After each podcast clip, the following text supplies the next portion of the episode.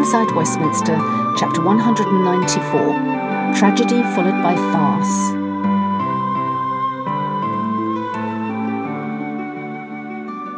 The response to the Internal Market Bill was off the scale and a surprisingly sober reminder to Potty and Ben that there still were people who held values like honesty and trustworthiness above those of self interest and short termism.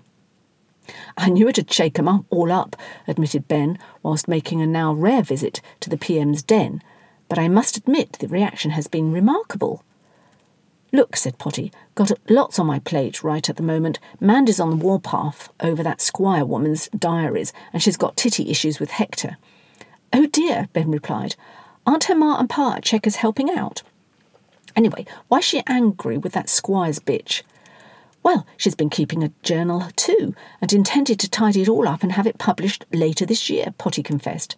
Fuck that man, Ben yelled. She'd better not be saying anything about me, Gwendolen, or the boys, or I'll bring her down.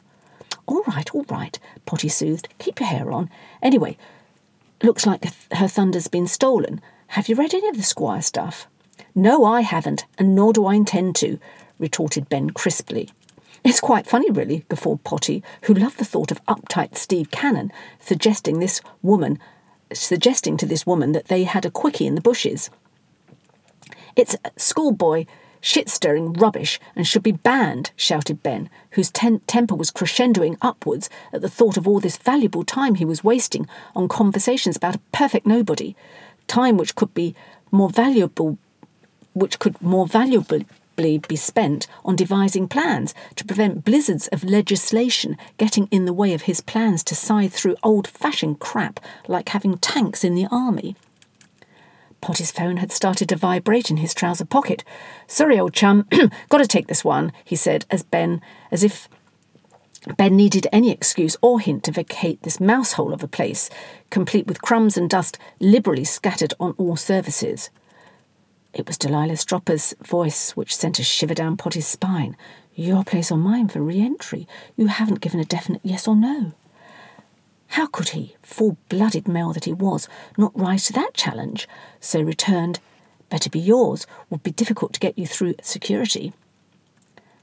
And so another supposedly secure relationship was to be cast aside, but this time the recipient, the recipient of this duplicity, Mandy, would not be tossed away so carelessly. Potty managed to slip through the corridors of power, once upon a time, before the move across the road, which were now empty, ghostly, and rather tatty, and out via the door leading straight into the cul de sac by the wheelie bins, out of range of all the security cameras which forever twizzled around on high. No one would miss him for an hour or two, and Delilah's apartment was conveniently close. Their sex lasted no longer than it took to take to it took to get half naked and for her to expertly guide the instrument of her pleasure. That was quick, she gasped. Sorry, Dee, Potty puffed. I'm a bit out of my rhythm, as Nookie's been in short supply since Hector's arrival. Oh dear, soothed Delilah, adding, Don't worry, I'll do you all a favour and keep your wheels oiled while Mandy gets back on track. Even Potty was surprised that Delilah hadn't seemed bothered by any notions of love, lust even.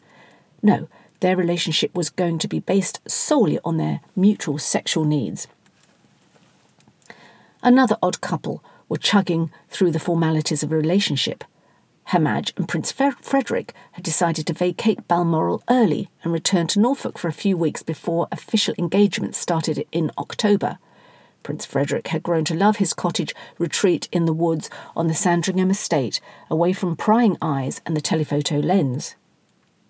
He wanted more than anything to take the edge of the latest news.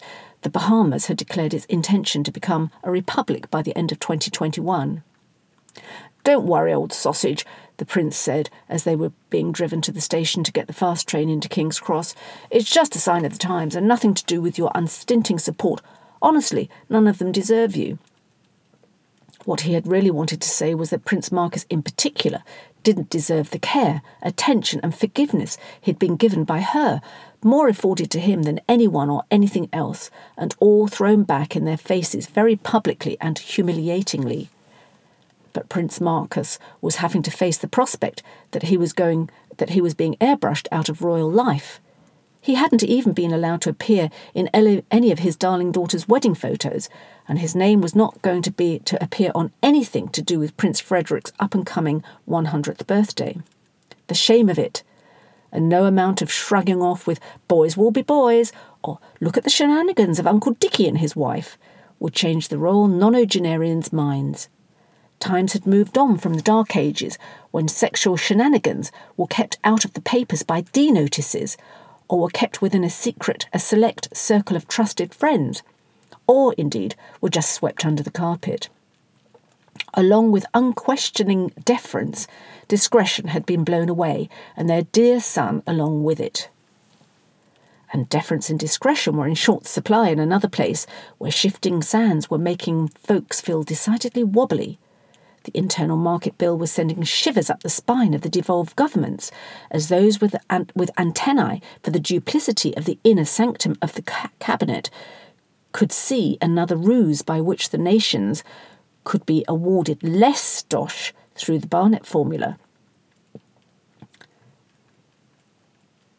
Who'd trust that slippery snake, Benedict Morgan, said Mrs. Tractor to Shantel O'Malley, number two in the Belfast devolved government, who'd been shamed into rejoining the Stormont team, having stropped off over something or other. Only a naive fool, was the curt reply. Well, Chantel really couldn't stand anyone who didn't conform to her view of the world, as evidenced by her having had a period of several months of non cooperation because she'd wanted government pensions to be paid to IRA terrorists, sorry, freedom fighters, who'd injured themselves in the line of duty. So when she'd been forced to back down, she did what any aggrieved person would do, and that is send the offenders to Coventry. Still receiving full pay, of course.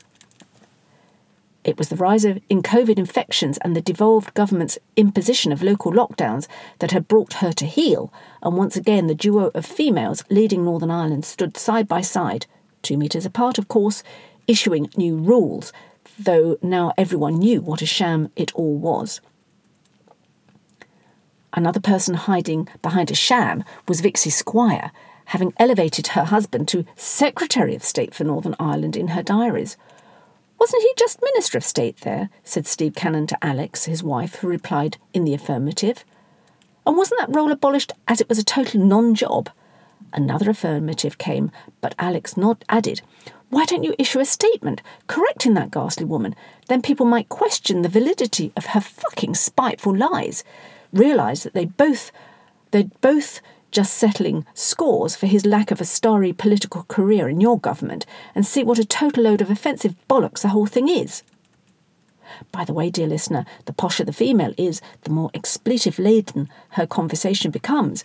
But please don't equate poshness with breeding. Real aristos keep their fucks within the four walls of whatever pile they're in at any given time.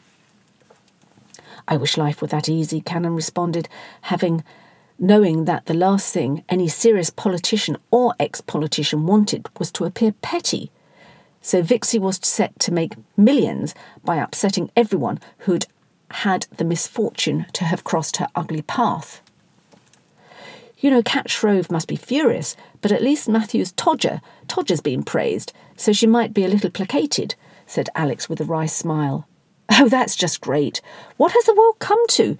Cannon groaned, trying to remember if he'd flashed his manhood at Vixie in a moment of high jinks or total inebriation. He hoped not. The only quote from one of Karl Marx's tomes he could ever remember springing to mind. History repeats itself, first as tragedy, then as farce. His only consolation was that Vix's husband had only ever been awarded minor roles in his government, as he really had proved to be as thick as pig shit. After all, he'd been Eton educated, had been in the Guards, where excellence at shoe polishing and possessing a decent stride length seemed to be the only prerequisites.